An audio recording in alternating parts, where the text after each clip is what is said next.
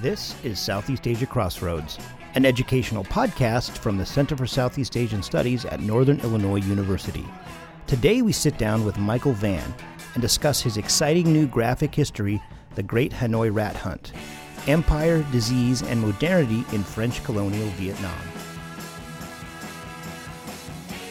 Well, welcome to another edition of Southeast Asia Crossroads. I'm your host, Eric Jones, and with us in studio is Dr. Michael Vann. Welcome, Michael. Hey, good to see you again. Yes, that's right. Yeah, I'm a returning champion. Yeah, you are first in the two-timer club. We need to get you a jacket, maybe. Oh, yeah. I don't know. Like that's we'll have to go to the archives and see. Well, but can I go to the VIP room after this? Yeah. There's a special club, and yeah, definitely. And we brought you snow, so yeah, it's beautiful. The Hawaii boy gets a little. We want people to be miserable equally in the icy north, and it's very likely it's the only snow I will see in the winter of 2018, 2019, and I just want all your listeners in the Midwest region to think about that come February. Not cool, but it won't change. It won't change the way I feel about this new book of yours. Yeah. Which a lot of people are talking about, and actually before it came out, there's been a lot of chatter in ways that maybe some of our scholarship doesn't get traction. The Great Hanoi Rat Hunt. What is the Great Hanoi Rat Hunt? First of all. So Great Hanoi Rat Hunt: Empire, Disease, and Modernity in French Colonial Vietnam. This is something I found in my research on colonial Hanoi. I was doing a traditional urban history, and I found this incident when I was looking at colonial sewer systems. Found this incident where the French... As one does. Yeah, well, urban history, you know. It's that kind of job, but someone's got to do it. I found these reports of the French trying to kill every rat in the city of Hanoi and killing... one day they're pulling in 2,000 rats, and it got up to 20,000 rats a day. And I found this odd little story. What year are we talking here? 1902. Okay. 1902, yeah. It's right when the French have done under Governor General Paul Dumer, have done the majority of the work of laying out the new French Hanoi, built like the huge neoclassical Beaux-Arts building. Uh-huh. Couple of structures are still on the way to being done, the Opera House, the Governor General's Palace, but most of what we think of as French colonial Hanoi has been built. And so one of the things they did is laid a state-of-the-art sewer system that serviced the French community very well and not so much the Vietnamese community. It was more of kind of a drainage system in the Vietnamese uh-huh. section of Hanoi, where 95% of the city lives on one-third of the land. But the French neighborhood, where 5% of the population lives on a third of the land, they had a state-of-the-art sewer system, which was great in terms of removing waste and filth from the French villas and offices and so forth. We're talking like flush toilets. Flush toilets, beautiful state-of-the-art flush toilets. The benefits of late insertion modernization. If you start from scratch and building infrastructure, you get the best. Right. Unfortunately. The sewer system quickly became a home to rat population, invasive species, brown rats coming from South China, who had not been a species in Vietnam prior to that because they didn't have the right habitat. When they got into Hanoi, they got into the sewer system and found this great ecosystem, all the things rats love to eat and roll around in and stinky stuff like that, and no predators. Safe, protected, sheltered, this huge sewer system under the French neighborhood, and they began to populate and make more rats. And eventually there were so many rats they were coming up through the pipes into the homes of the French colonials. And just imagine the French colonials are building these gorgeous, spacious villas. I mean, this is high imperialism here. They're really pampering themselves, taking care of themselves, and proof of their superiority. The colonial civilizing mission, right? And the sewers are supposed to represent this. Unfortunately, the sewers are creating this unforeseen problem of this, this plague of rats, this invasive species coming up, and things get worse actually when the literal plague shows up, because at the same time as French are building up Hanoi, you have the third plague pandemic coming out of South China, coming out of Yunnan, into Canton and then Hong Kong in the 1890s. And the French know it's coming. They know it's on the way because of the new railway line to Yunnan, because of the steamships linking Haiphong and Hanoi to South China. This new imperial industrialized transportation system is will bring the plague. It's inevitable. They know it, and they're terrified when the plague finally does show up. And they're particularly terrified because the plague breaks out in the French neighborhood. And colonial discourse around disease points an accusatory finger at who? The Asian population, so the subject population. All this time that they'd spent saying, like, look, the Vietnamese, they're more backward, and they don't have modern sewers. They don't have this innovation, quote unquote, is the perfect Western civilization, yeah. Western industrialization, Western capitalism to the rescue. We're going to solve this problem by creating this urban infrastructure, and then it creates this new problem: ecosystem for the rats. The plague comes via this new imperial transportation network. So the French set about trying to get rid of the rats because Alexander Yersin and Paul Simon have established that fleas and rats are the vector and the spread of the disease. So how do you kill all the rats in a city? Well, they first try to make the sewer workers go down and kill them. And after about 2 days, the Vietnamese sewer workers said, forget this. We are trained workers. You taught us how to build and maintain these sewers. We're skilled. We're not rat killers. We're not doing this. This is the work for so-called coolies. It's beneath them, right? So yeah. So the French authorities go, okay, well, how are we going to get people to kill the rats? So they came up with the great idea of putting a bounty out on rats. 4 pennies for every rat you bring in. And this starts in April, and the first day, a couple dozen rats come in. All right, 4 cents a rat. The next day, a couple hundred. And within a week, it's cracking over 1,000 rats. And the numbers start to shoot up: 7,000 rats, 10,000 rats, 13,000, 14,000 rats. High point, I think, in June of 1902, over 20,000 rats in a single day. But fairly quickly, the French realized that, whoa, we don't want all these dead rats being brought into City Hall. This is, they're bringing full carcasses. Yeah, yeah. The technical term would be it's gross. It's yucky. And again, forgive the technical language. But so they say, okay, don't bring in the dead rats. This is after a couple of days. Just bring in the tails, and that goes great. You know, it goes so well that they start to lower the bounty. Initially, it was 4 cents a rat tail. Then they dropped it to 2. Then it was down to a penny a rat, and then it was a penny for 2 or 3 rats. I gotta look that one up. But it was so successful that they could lower the bounty, and they're still bringing in the rat tails, and everything's going great up until July of 1902. So it's going April, May, June, July, and there's a health inspector who's walking around the suburbs, right at the limits of the city lines, the city boundary. So once you cross out of the municipality of Hanoi, French authorities don't have the same level of control in the colony. And what does this guy see? A rat run by with no tail. Oh no, what's going on? So he starts to inspect, and the locals are catching the rats, cutting off the tails, and letting the rats go to make more rats, because that's what they do, and then cashing in on the rat tails. But it gets worse as they start to inspect in the neighboring villages, where they find rat farms. So the local Vietnamese are growing rats, cutting off their tails, collecting the reward, and breeding more rats. And then they start to inspect further, and they discover networks of smugglers all over northern Vietnam, bringing rats and mice and voles. I don't know what a vole is, but it's some sort of furry animal. But all sorts of things, different, even the wrong species of rats.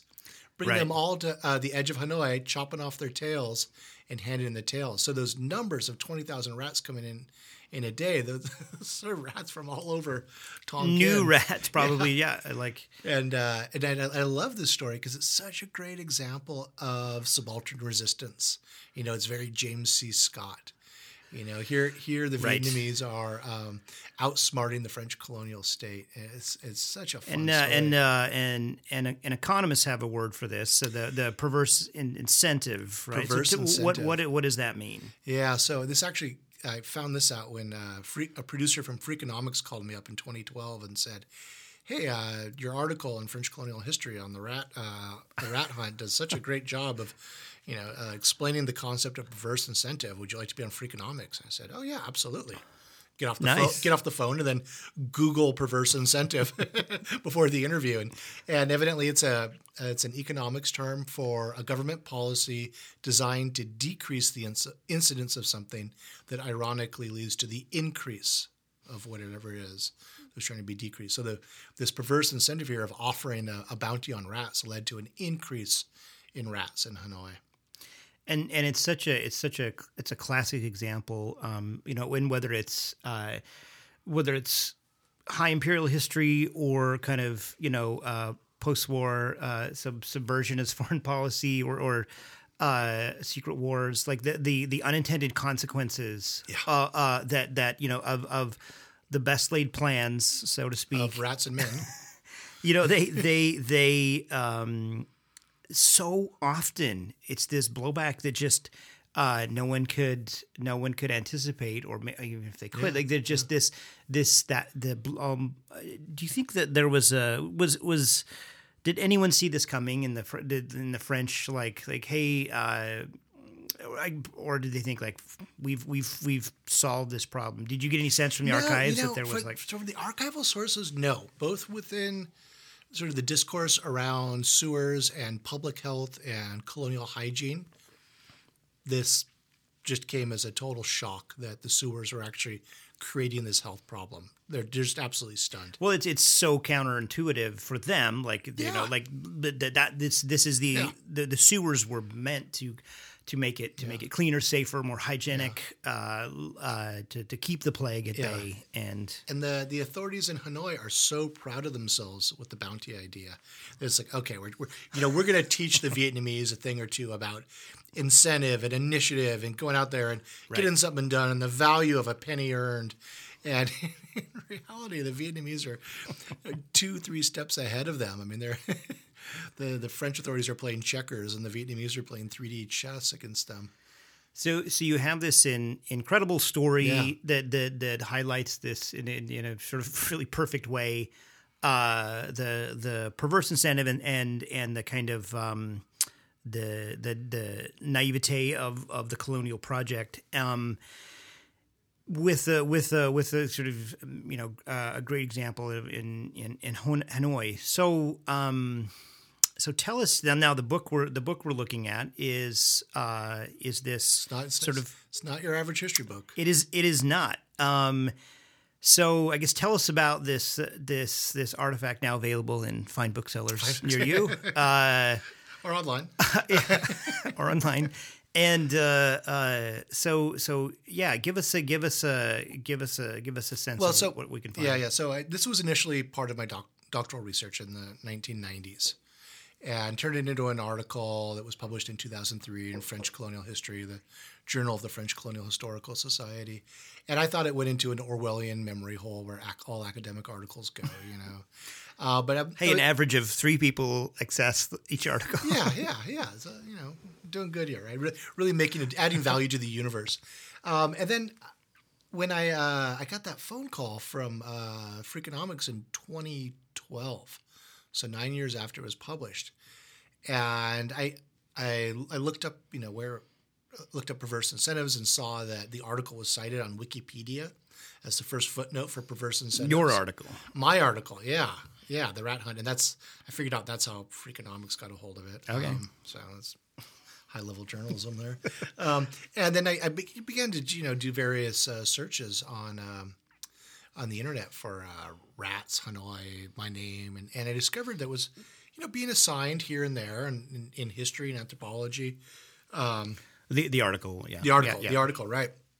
And I discovered that the 10th grade Indian world history curriculum, a third of chapter 3 is essentially they plagiarized the article and stuck it in there. But I'm sure they paid you handsomely. Yeah, right. I'm just so happy that millions of Indian 10th graders are learning about the Great Hanoi Rat Hunt. And if you go on YouTube and search for Hanoi Rat Hunt, you can find all these YouTube videos that are study aids in Hindi and Punjabi and all sorts of South Asian languages for 10th graders who don't want to actually read the English language textbook. I've seen these. They're very engaging. Some of them are really funny. And some of them I think some of them are really wrong. One of them, according to the comments, it was in a language I don't understand, but according to the comments, the host was claiming that rats could regenerate their tails like geckos. Right? Anyway, so to answer your question, I saw that it was being taught and engaged in a number of odd ways and cited in newspaper articles about rats and bounties. And I decided, okay, I could turn the article into a monograph, a traditional monograph, and so maybe 9 people would read it. And then I was sitting there at my desk, and so I just sort of let my eyes sort of float across my desk, and there was a copy of Trevor Goetz's book, Abina and the Important Men, which was the first volume in the Oxford Graphic History series. And the Oxford Graphic History series takes real research by research historians who do archival work and takes that research and puts it into a graphic or cartoon, shall we say, format. And about 100 pages of that research is illustrated. So what would have been a long journal article or maybe a book, a monograph, is turned into this graphic format. And it's accompanied with contextual historical essays, discussion of methodology. They include some of the primary sources that were used to write this history. And Trevor Goetz's book, Abina and the Important Men, it's about a West African woman who was enslaved, this is I think in the 1870s, and used the British colonial courts to sue for her freedom. So it's this really incredible story, and was told in this really incredible format, genre of graphic history. Beautifully illustrated by Liz Clark. And I said, oh, man, I wonder if they're doing more of these. And I looked it up, and they at that point there were like 3 or 4 were out. Mendoza the Jew, about a heavyweight champion in London at the turn of the 18th and 19th century, who was a Sephardic Jew. So the British loved him but hated him, and engages masculinity, history of sports, nationalism, anti-Semitism. There's another book on the slave trade called Inhuman Traffic. And I contacted the editor and said, hey, I've got a story for you. And I told him the story, and he's like, yeah, that would be a great project for graphic history. And then 4 years later, the book came out. So that was like 2014 to 2018 it took to get this done. It was a big undertaking and a real passion project in many ways, but also doing some work that I was never trained for in graduate school. Writing the text for a comic is not something that was covered by in grad seminar with Tyler Stovall or Terry Burke at UC Santa Cruz. So this is really again. So for the listener, about half the book is this great graphic history that tells, and we can talk more about it. About 100 pages. Yeah. That narrates both the nuts and bolts of the Hanoi Rat Hunt, but also like what the French were doing there and how they got there, and in a global context, which is, I thought, was awesome. So there's a lot of like larger from China and Europe. That's one of the things that I was so interested in the graphic format. Urban history is obviously very local, but no city is an island, right? There's always these regional connections and global connections. And especially if you're dealing with something like the bubonic plague pandemic, the third plague pandemic, or imperialism, you have to have these global connections. And in the graphic format, I'm able to move the reader in and out of different levels of focus. So we can be doing the urban history and then quickly link that into global phenomenon. Like, why are the French in Hanoi? Well, it goes back to the Opium Wars and interest in China. How is the plague getting to Hanoi? We can quickly take the reader from the streets of Hanoi into Southeast and East Asian trade networks and transportation networks. Look at global demographic patterns. One of the themes of the book, China actually looms very heavily in the book, and one of the themes I was trying to engage is Sinophobia and the complicated relationship that the West has with China. It's really China that sets off the whole era of colonialism and the new imperialism. I mean, what was Columbus doing? Yeah, right. Trying to get to China in order to fund a crusade to take Jerusalem. But okay, we frequently forget about the whole crusader component. But this obsession with China, the economic importance with China, China's role in the global economy as the motivator for European expansion in the Age of Empire. At the same time, the Western hostility to China that grows in the 19th and 20th century. I mean, Sinophobia grows in the 19th century. Prior to that, there's this sort of awe of China and respect for China. But as China's brought low and as you have the global migration of impoverished Chinese laborers, the so-called coolie trade, and the association of China with backwardsness and disease and drug addiction, China becomes vilified in the Western mind in a way that I think some aspects of Sinophobia are still very strong to the present day. Yeah, even if it's the vague kind of even inscrutability or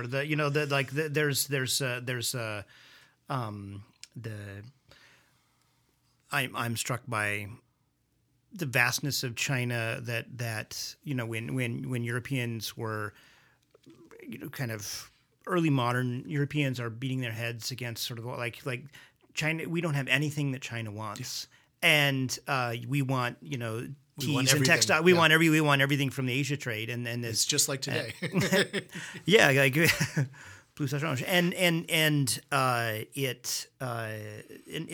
thought was great. I'd never thought about that in your graphic history. You really the flows of people and goods and silver.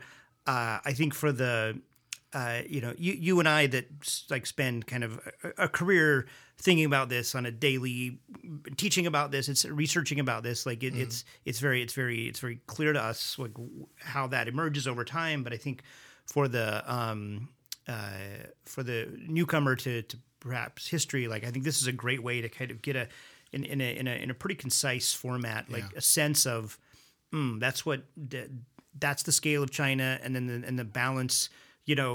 Tips the other direction in the 19th century, and that's what we're looking at here in your book. And I was trying to give it that frame, and also make it truly a world history. It's a study of Hanoi, a couple of years in Hanoi's history, but in a global context. So similar to Donald Wright's "The World in a Very Small Place in Africa," about Niumi and the Gambia. That was a real inspiration there, the way he links that history of a very, a small place of a very small country in a big world. Yeah. If you're a teacher trying to highlight kind of European rivalries and kind of colonial contestations, and the French example is a great, because you can't talk about, I think often British empires talked about, it's the default. It's the Raj, and you can ignore to your peril, but you can ignore the other colonial empires, but you can't. You when you talk about the French, you have to talk about the British as well, and so it's. I think that comes of necessity when you look at France, and so it really whether it's the motives for the backdoor to China or the kind of missionary incentives. It's a good instructive for kind of global history, like how we got to where high imperialism kind of flourishes. That's a good test case. Yeah, and again, the graphic format, the comics format, allows me to do that with much more ease, and allows the reader to get these concepts much more quickly, because I can incorporate maps into this discussion, like maps of the world, maps of East Asia, Southeast Asia, into this discussion of events in Hanoi. So you get the sense of this urban history operating within a world system.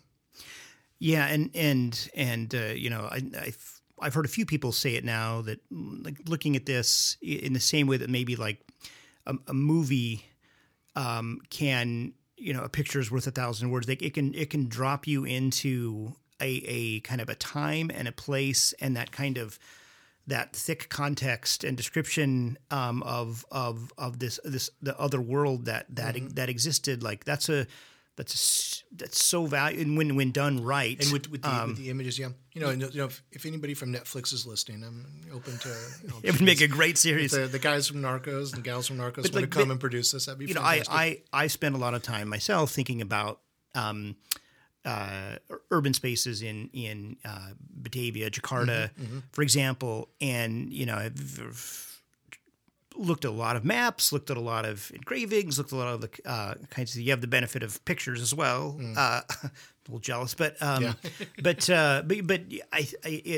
really struck me looking at these and the beautiful job that you in cooperation with Liz Clark yeah. to paint that world. I think that's one of the thing that I don't think the reader might not even know this if they weren't a professional who's been trying to do, mm-hmm. who thinks about this, who spends a lot of time thinking yeah. about before that building was here, this thing was there, and that field was there, or that whatever, you know, like peels back those layers. Like this is a bit of time travel. And Hanoi just as a space is so great for that.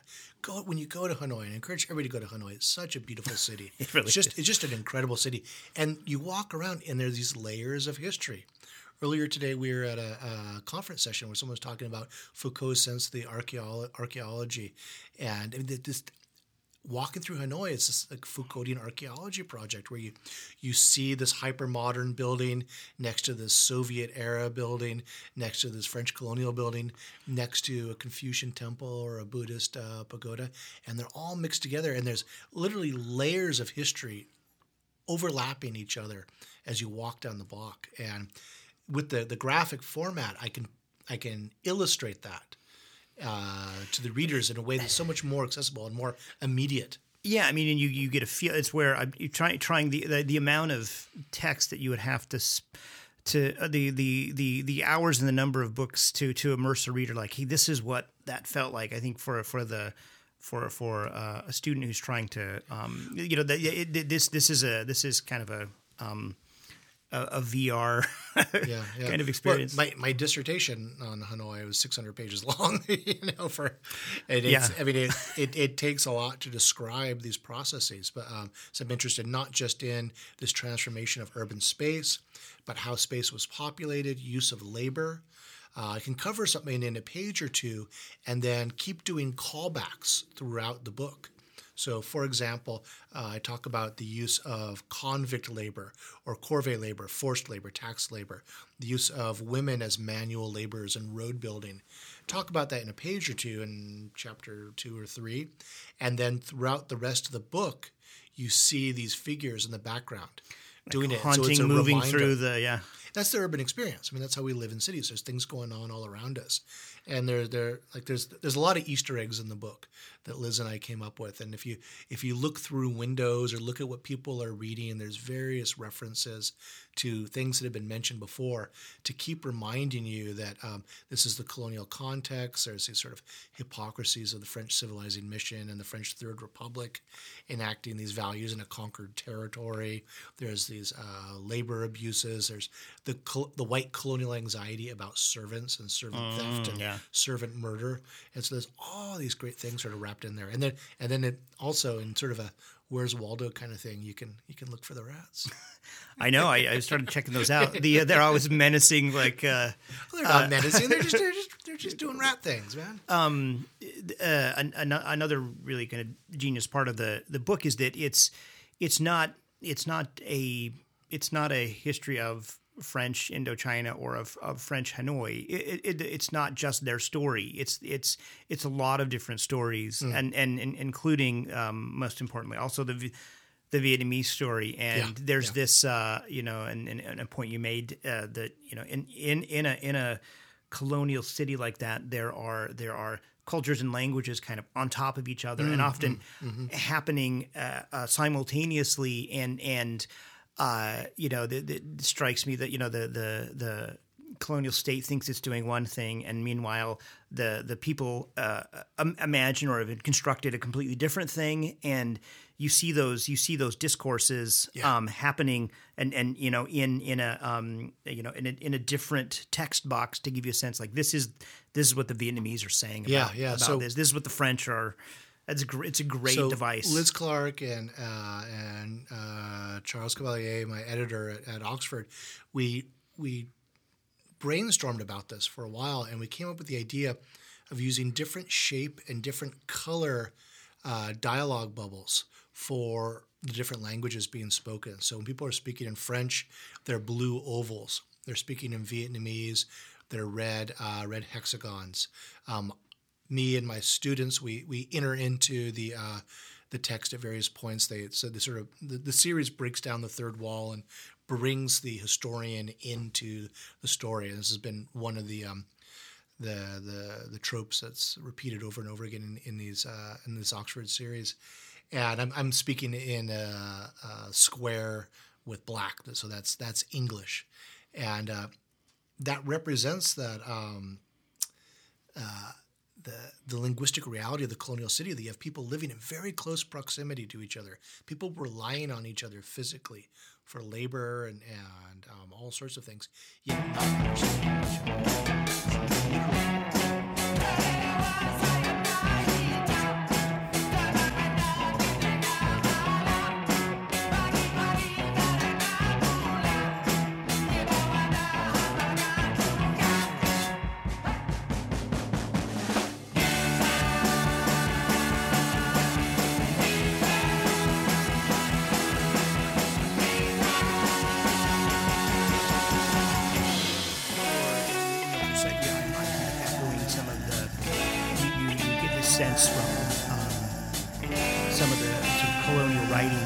This you know, the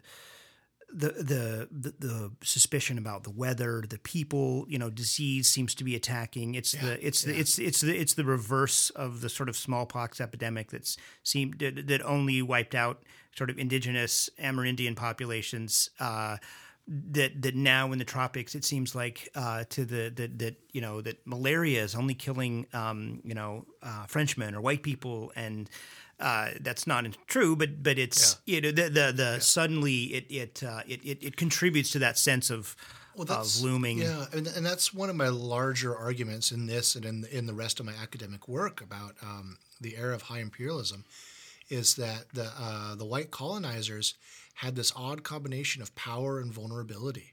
They had superior economic power, military power, political power, told themselves they had superior cultural and intellectual power. We might just call that flat out racism. And but they, you know, at the time of social Darwinism, they believed they had a racial power over the colonized.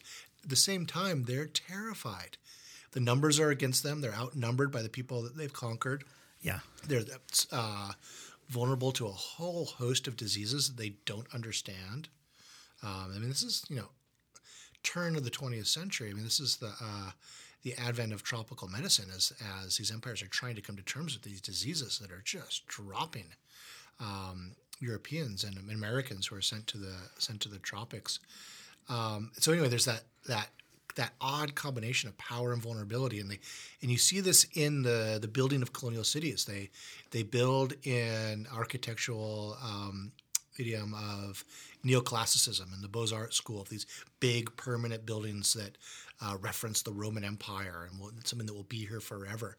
At the same time, they're absolutely terrified of getting murdered in their sleep, of troops rebelling, of disease. Yeah, and now the rats are coming up the toilets. You're like, what?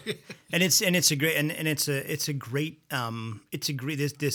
short moment where it's kind of the high water mark of kind of European self-congratulation, of the it's it's convinced of its rightness. It's before kind of World War I would bring many of those kinds of that hubris, down in a major way, or before massive anti-colonial, open anti-colonial resistance, communist revolutions, et cetera, would seriously push back and turn kind of into the police states that we, study in the 20s and 30s. But so it's this moment where it's the last moment where Europeans can imagine themselves kind of truly masters of their domain, truly on top of things, and yet it all goes south. I mean, it's this high point of white supremacy, and it's a Potemkinville. It's a house of cards. I mean, pick your. So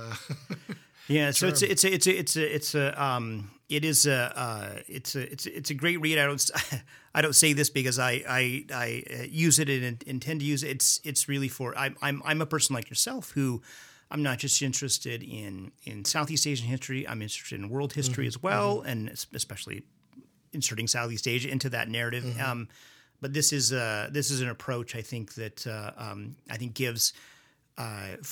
gives us as Southeast Asians a chance to insert Southeast Asia into a wider story, and for world historians a chance to if you need sort of some Southeast Asia content, this is like, hey, this is a really accessible yet not dumbed down, not it's got the primary sources. So for the maybe to tell a bit about for the well, and also I think that it's with the graphic format, it's scaled so that it's designed primarily for undergraduates and master seminars, but high-level high school students could use this. AP students, I mean,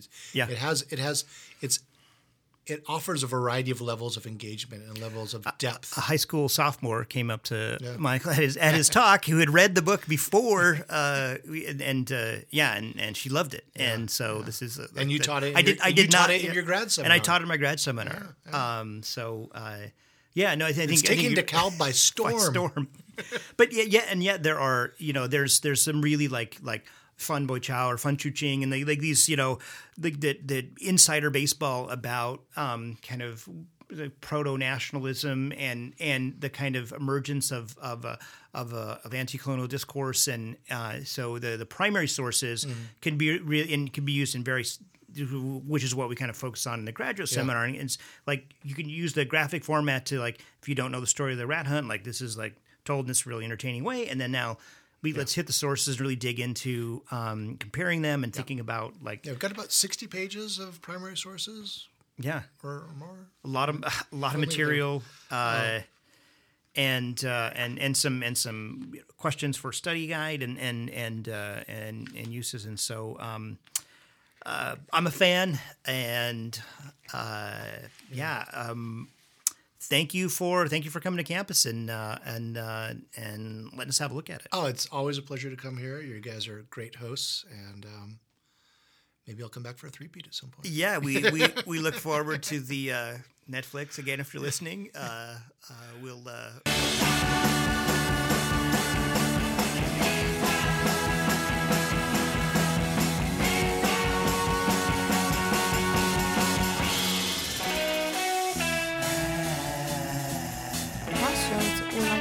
Joe Kinser for today's music and the GU for production assistance. 谢谢您的收听。